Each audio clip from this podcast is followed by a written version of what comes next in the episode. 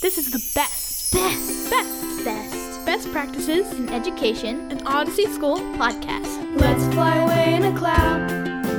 We'll go down to Odyssey. We'll learn some cool new things and new opportunities. Cause Odyssey's made of magic, made of magic. This podcast aims to offer professional resources, practical tools, and inspiring conversations to teachers and parents in their quest for excellent education. And the trees are rainbow, and you'll see a unicorn every now and then because that's not weird at all. Okay, hi everybody. My name is Elijah Allred. I am not Corey. Um, Adams. Is her last name. She is normally your host, and I am filling in because she is super busy uh, and uh, smart and cool. Hi, Corey. so today, I'm going to be interviewing Kylie. Hey, Elijah. Hi, Kylie. Kylie is both my coworker and a Odyssey employee. It would be wild if she was not. I don't know why I added that caveat, but Ky- Kylie's going to be talking to us about a, a variety of things, all of which are are cool and nice, like Corey. Um, so, let me read your biography here. Kylie received her BS in early childhood education from Ohio University with Rufus the Bobcat. That's the mascot. Kylie has found her alignment working with kids and teens on the autism spectrum and tutoring and homeschooling and substitute teaching for middle school math, which is cool. I, I cut my teeth on substituting as well. I feel like it's a really good way to, to start doing this. Uh, the classroom is her playground, and Kylie believes that multimodal, hands on, and active learning experiences lead to a deep and comprehensive understanding of material. This often takes the form of incorporating movement, nature, and art based play into lessons. And you say you've updated, updated your biography, but that to me is a great lead in for what it is you are here to talk to us today about. So I have my notes. So, what's this about? What are we talking about here? What's going on? We are talking about many things, including Rufus the Bobcat and Corey today, apparently. Um, but my best practice is on landing in lessons. Um, and specifically, what that means to me is how we are settling and energizing our students' bodies and hearts as we go through the day. Okay, so these are the two things you're focusing on here settling and energizing. Yes. And we're going to kind of break up this interview into those different subjects. Yeah. Um, give me a like a like a brief review of how you came to those terms settling and energizing Yeah, totally. Well, I feel like in my experience, I am a very dynamic, energetic person. Um, and often that energy translates to my students, which is awesome. Um, it also makes it really hard to teach when you have a class of very boisterous energy. Um, and and some moments it can be really fun and appropriate, and sometimes you're like, okay, I really need to tell you about square roots, and for that, I need you to be quiet. Um, so that's kind of the balance of the settling and energizing. Um, and so it has to be a both and relationship in my classroom. Um, so I just wanted to talk a little bit about how that looks. I love that i love that because i when when you presented this to us i desperately needed it i feel like my energy also transfers like i occasionally i'll do or say something and then it'll feel like a bomb went off and then i'll see the fallout of kids like running around and like shoving erasers in their mouths and like like drawing on the walls and i'm like what did i do like I just, Yeah. so so this is excellent for me as well as i'm sure for our audience Um, Welcome to the lesson. yeah thank you so much Let's land. so, what is the point of an energizer? Mm. I guess let's start with energizer because I feel like that's like something that a lot of teachers don't want to do is energize their students. They want to like calm them. So, what is the point of an Mm. energizer? Totally. Well, energizers for me, they, they kind of multifaceted, right? So every day when the kids come in, we do a minute of silence, then we do an energizer, and then we get into the lesson. So an energizer serves kind of a twofold purpose. It gives the kids consistency. Um, so sometimes kids really thrive on a schedule. Um, my classes look very different from day to day, depending on if we're standing on desks or we're doing some work on paper, um, dancing. It, it really depends. Um, so this is a way that I have found they know exactly what's coming for about the first five to ten minutes of class. Um, and that really helps them, you know, settle in, start engaging. They know what's coming, um, and that really, I think, settles their nervous system in a way. Secondly, um, energizers I have found to be great ways to teach other skills um, that are translatable to the content. So, for example, in math class, we have five different types of energizers we do. Some of them focus on lateral thinking skills, some of them are building um, relationships with order of operations. Um, some of them are just practicing math facts, um, spatial reasoning skills in mathematics. Um, so, really, across the board, it varies. And it's really fun and it gets the kids participating because I think it can be intimidating to participate sometimes if you don't feel like you know the answer to something. Um, of course, the approach really should be, in my opinion, where does your mind go with X, Y, and Z, not what is the answer. Um, I still think, though, that kids are feeling into that a little bit. I think that they think they have to have the correct answer. And with energizers, they can just share whatever they think. And it's really a space that's not specifically related to the curriculum or the content of the day. Um, that really invites them to be engaged and share and get excited. Um, and I find that to be a really, really solid and positive way to start every single class. Okay, so I think I understand in the sense that like what you're talking about is not necessarily just getting a kid to experience energy, which has been my problem. It's just just experience energy. Get in there. Ah! It- but the you're almost it's almost like you're energizing or like putting energy into a particular center of intelligence, I guess, or Mm. an intelligence. Mm-hmm. And that center of intelligence is not necessarily the center of intelligence that is we must now say the right answer for math or science, Mm. please. It is the center of intelligence of let's explore the area where we will eventually be locking down the facts. Is that kind of what I'm getting from what you're saying? Yeah, I mean, I think definitely twofold. I think I think both and to use that expression again. Um, I think it's that, and also like yeah, just getting them amped and like ready to go for the day. Both. Okay, so you got them amped. Um, the next question is, I feel like I'm I'm kind of jumping around here. You have come down. It's a very brave stance. Uh, in the notes that you provided me and that I looked over, you came down firmly against telling children to calm down. Yes. Um, as the advocate of the devil, the devil's advocate, uh, I I want to I want to stand against this stance briefly and and say why on earth wouldn't you tell children to calm down? Yeah, that's a great question. Well, Why wouldn't you want them to? The audacity. Why wouldn't you want calm children? The audacity. I do want calm children. However, I think it's, you know, to me, everything in settling bodies comes back to the nervous system. And me vocalizing to a kid, calm down, doesn't do anything to help their nervous systems. So I think in order to actually settle yourself, you need to go through some sort of motion based thing, some sort of um, breathing exercise. Um, you really need to be intentional about engaging with them in the systems that are going to work to actually bring them down to a level where they are grounded and present and focused. Um, and you can feel it. Like I can't even tell you, it's it's not a tangible thing, but you walk into a room and you just feel where the kids are, um, and kind of where you need to help them serve their bodies and systems in order to get to a place where they can be engaged with the learning process. So you you have them calm down and then get energized, and mm. you do one and then the other as part of a process.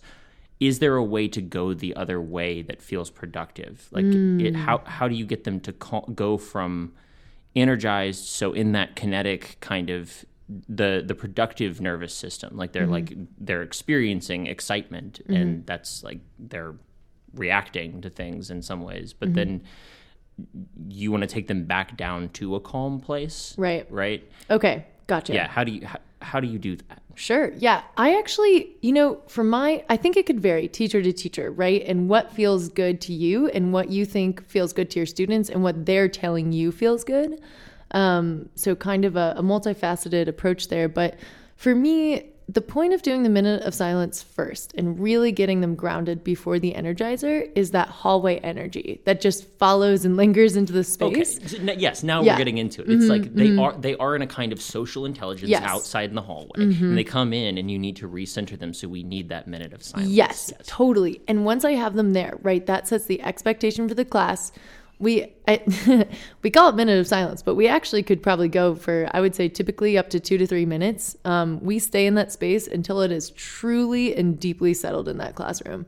Um, and so then you don't say, Mm. "All right, a minute is up. Thank God, I hear all of my thoughts so loud, and I need to get out of here." Like I don't do that, but I was just thinking of Mm-hmm. Yeah, it like, really like theoretically it. a person with that problem.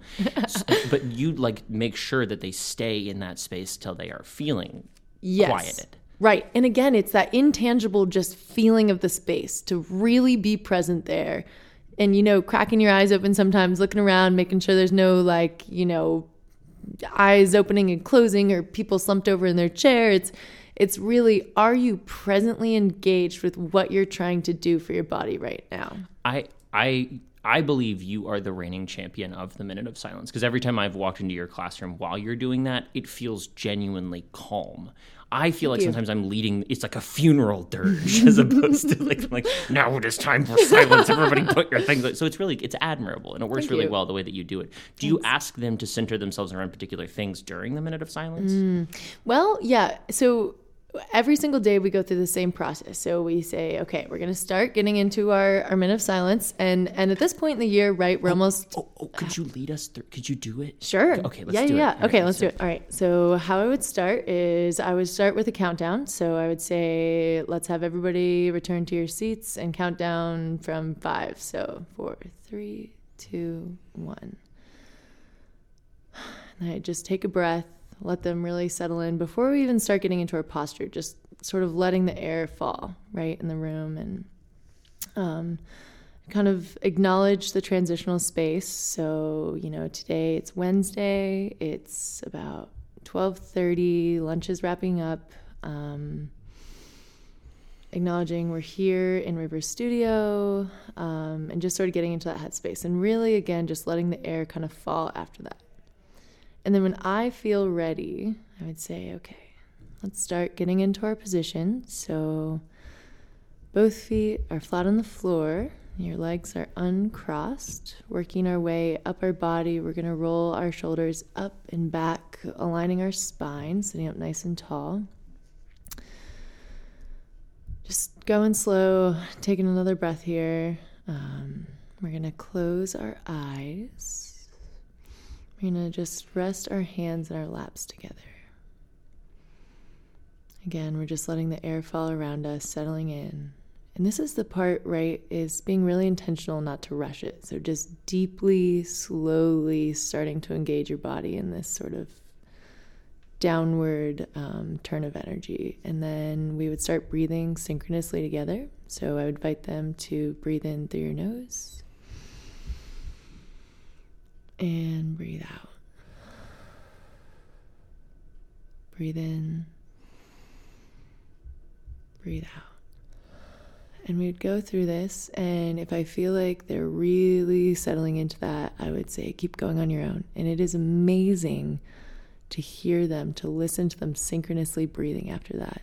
Um, it just creates a really cool um, sense of community in breathwork, um, which I really value, and I think they do too. Um, and then, you know, sometimes we do different things with our breath depending on the energy. So, um, you know, if it's really, really, really hard, like it's it's taking a little bit longer to settle in, I'll say breathe in and hold. We'll hold for four, three, two, one. Breathe out. When you get to the bottom of your breath, hold four, three, two, one. Breathe in. Um, if we need to energize throughout the day, we'll do different sort of rhythms of breathing. Um, but yeah, that's basically what the minute of silence looks like. I feel so calm. oh my God, we're just gonna whisper. I'm incredibly calm. I am. that was great. That was awesome.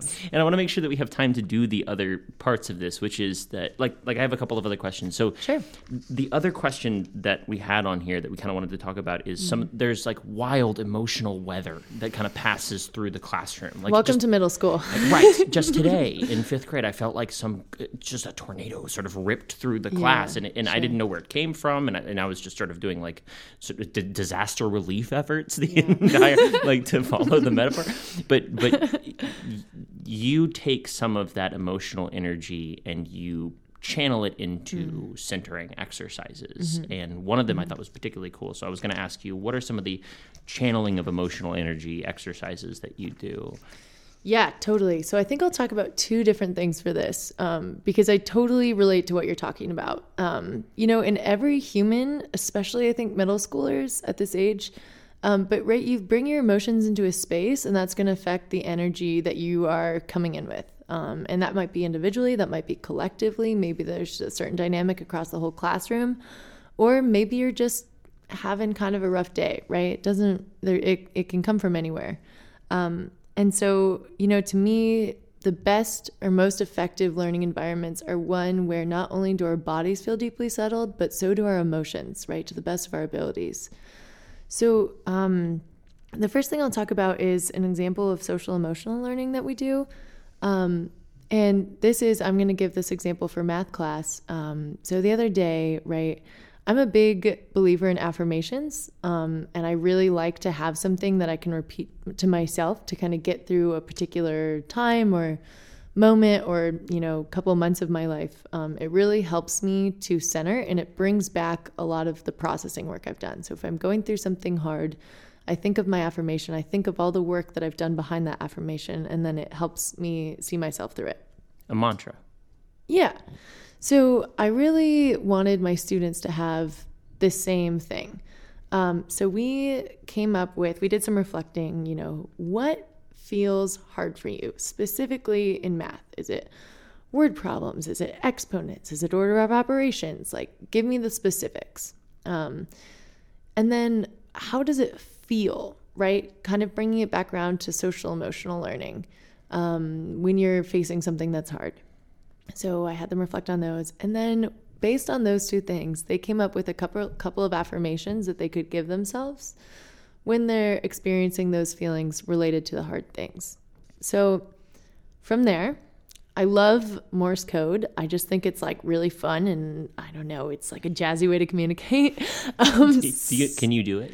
D- no, So you I can't, can't. You can't beep beep at me right now. And beep beep boop. I you probably just said, I don't know what I just said. I at me? I cannot probably God delete that. um, okay, so sorry, I didn't actually mean delete that. I thought that was It pretty funny. the whole time. All right. Yeah, we're not deleting. All right, we're just it's all in here. okay, so um I can't actually do Morse code, but I think it's really fun too for the kids to just practice these other cool, interesting skills. I think it helps them sort of nourish their own interests. Um, and and it's it's just a fun thing. So and it also translates well to beads. So that's kind of why I chose Morse code. Morse code is made of dots and dashes. So you could take two different types of beads or two different colors of beads and assign one of them to dots and one of them to dashes. And then you can make your affirmation your, that has been translated to Morse code into a series of beads, which can then be strung into a bracelet, which can then be worn during a test or another challenging moment to really help visually and tactilely remind you of your affirmation. So literally just touching a bracelet that has a message on it, but it's not like you're seeing the letters every single day and like, Exactly. counting them. You're just seeing the symbol of it, and that symbol helps transfer that into like the back of your consciousness or whatever. It's a yeah, it works in a lot of different ways, but that's cool. That's really cool. Thanks. And you know, I think middle schoolers, I mean, anyone can be private about their emotional processing, and Morse code is a way to still have the reminder there, but you don't necessarily have to share if you don't feel like it in that moment when something's hard for you. Right. So it can be private in the sense that unless Mm-hmm. somebody is like a, a crack nautical, you know, person, they're not going to know what the Morse code thing says on your bracelet. That's awesome. Yeah. The, the last thing I wanted to do because now I'm feeling calm. I'm Yeah. Mm. feeling emotionally centered, and now I need to feel energized. Okay. I got to get super energized. So how do you energize the kids in your class? I, I want concrete examples here, mostly because I really like the the stuff that Screaming. talked about. It's good. Okay. So Just kidding. Just I think we'd blow out the microphones if we did that. No, energizers. Gosh. You know, I think for me, energizers come back to movement. I think I, again, am sort of taking in my teaching what I find to be energizing, which is movement for myself personally, and sort of translating that to my kids. Um, and I've also never met a kid who like doesn't want to get up and do jumping jacks and then feels like, wah! so so for me, anytime I can get the kids out of their seats and doing something silly is energizing. Um, sometimes that looks like uh, an example from the beginning of the year is we were learning about graphing. So we had x and y axes, um, and I gave them all meter sticks, just you know long rods to represent the two axes, and we made up stories about each of them. Um, and so, for example, the y axis runs vertically, and so I had them wield their meter sticks like swords, and we went, Y axis, oh, Y. And we wielded them like swords going into war up above our heads while standing on our desks. And, you know, like, to me, that's just like, that just brings the energy up. It brings the engagement in. It makes them remember it, right? It's a memory tool, tool as well. Um, and it's just super fun to pretend like you're, you know, going to war with your meter sticks, but also learning about graphing. And and for some kids, me included, in order to feel energized to do math, you have to feel like you're battling something. it's, it is a battle. It's a conquest. right. Yeah, I'm. I am going to overtake Yes. this graph. right.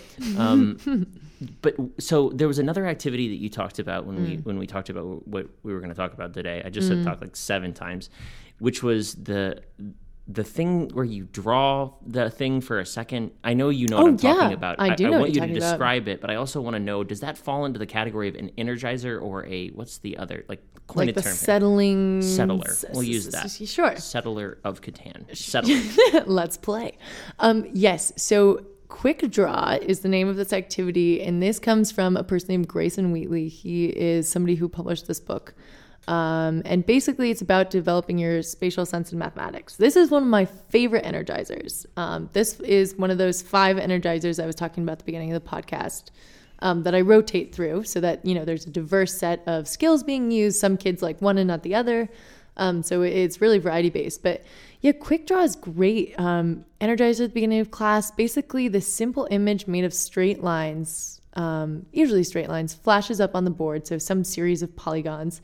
Um, and the kids get two seconds to look at it and then they have to draw it. Then they make a second drawing. I flash it back up on the screen for about two seconds. They make a second drawing. And then at the very end, we compare. So I put the image back on the board. They see what was actually there and then what their brain interpreted. And it is amazing to see what they think they see and what they actually saw. And it actually tells you a lot of information about the way that their mind is processing things. And it, will it's it's a really great way to engage in conversations about shape names. Um, you know, I really appreciate when I can include par- parts of the curriculum that are not such um, direct instruction. Like, yeah, let's talk about these quadrilaterals or this, um, you know, equilateral triangle or this right triangle or, you know, the difference between a parallelogram and, you know, a whatever. Um, and so I, I really appreciate that I can have conversations that are not just here is the definition of X, Y, and Z. Um, and it, Right, it just and it allows you to say like you have to say something like twelve times before they hear it once. Right, usually in middle school, so you can say it like twelve times at different points in the class. Yes, that's very smart. exactly, and it just creates this beautiful continuity, um, and it's fun. You know, a lot of those kids in fifth and sixth grade are very visual. Um, they like to draw. You know, they like to be challenged. So, so it's just you know, to me, it's like it, it is the perfect energizer, in my opinion. it, and it like we already talked about this, but like it does show you that that it's almost like a visual metaphor for how they look at reading assignments, where you see this this sort of mutant approximation of what Mm. the shape was, and then you get to see like what the actual shape was. It's really really cool. So Yeah. I, I loved that part. Is there anything else that I missed that you want to touch on? Um, You like know- other activities b- before we wrap up. Yeah, thanks for asking that. You know, I think I'll just leave one more thing here, um, which is just uh, going back to social emotional learning for a second, and then we'll close out here. Um, the three, two, one approach can be used, I think, with any kid in any situation. So it feels like a nice way to close, right? Any subject area. So three, two, one, right, is sort of a place of um, maybe respite when emotionally overwhelmed, and it's something, right? I think teachers can help students see themselves through something that's challenging, socially, emotionally, physically, whatever it is. But I think it is amazing when we can give kids tools that they can use themselves to help themselves through it. Three, two, one approach is this. Three is tell me three things that you know to be facts or that you know that you can do. Because right now you're probably experiencing something you feel like you can't, or you might not be able to, or it's really tough. Um, and that really gets them in a more positive headspace immediately. It might be like, my favorite kind of beans is pinto, or like whatever. You know, they come up with all kinds of things. Pinto beans exist. They're my favorite kind. Uh, that's a lie. I like black beans more. okay, so those are my three. And then what's Okay. the two? Great. So two is two long, deep breaths. So in.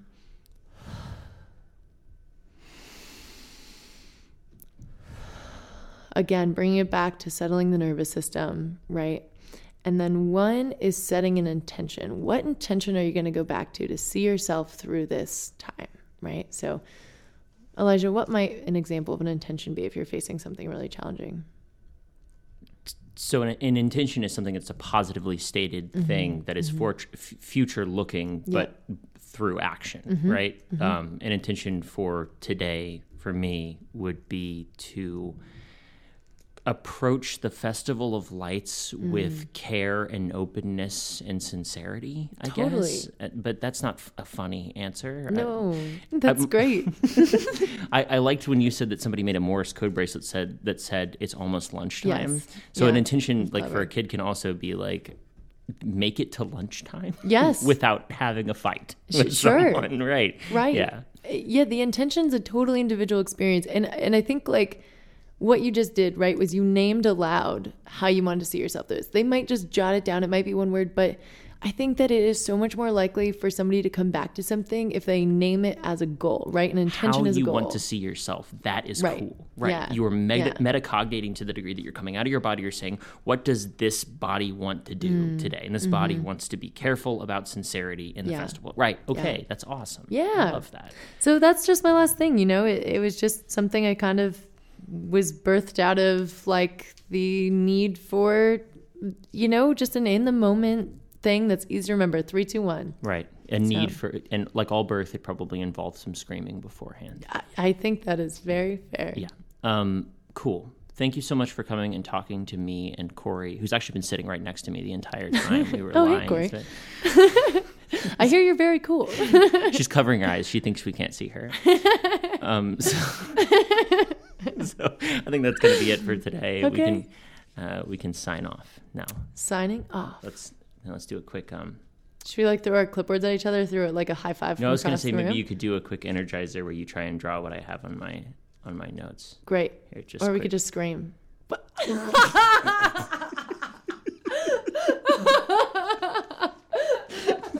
All right, cue the music. That's the one I'm going to use. that's what I'm going to use for middle school. This has been Best Practices in Education, an Odyssey School podcast. It was recorded here in our music studio in Asheville, North Carolina at Odyssey School, engineered by our music director, River Gargarian, and the original theme music was created by the Misfits of Cragberry, an Odyssey student band. Let's fly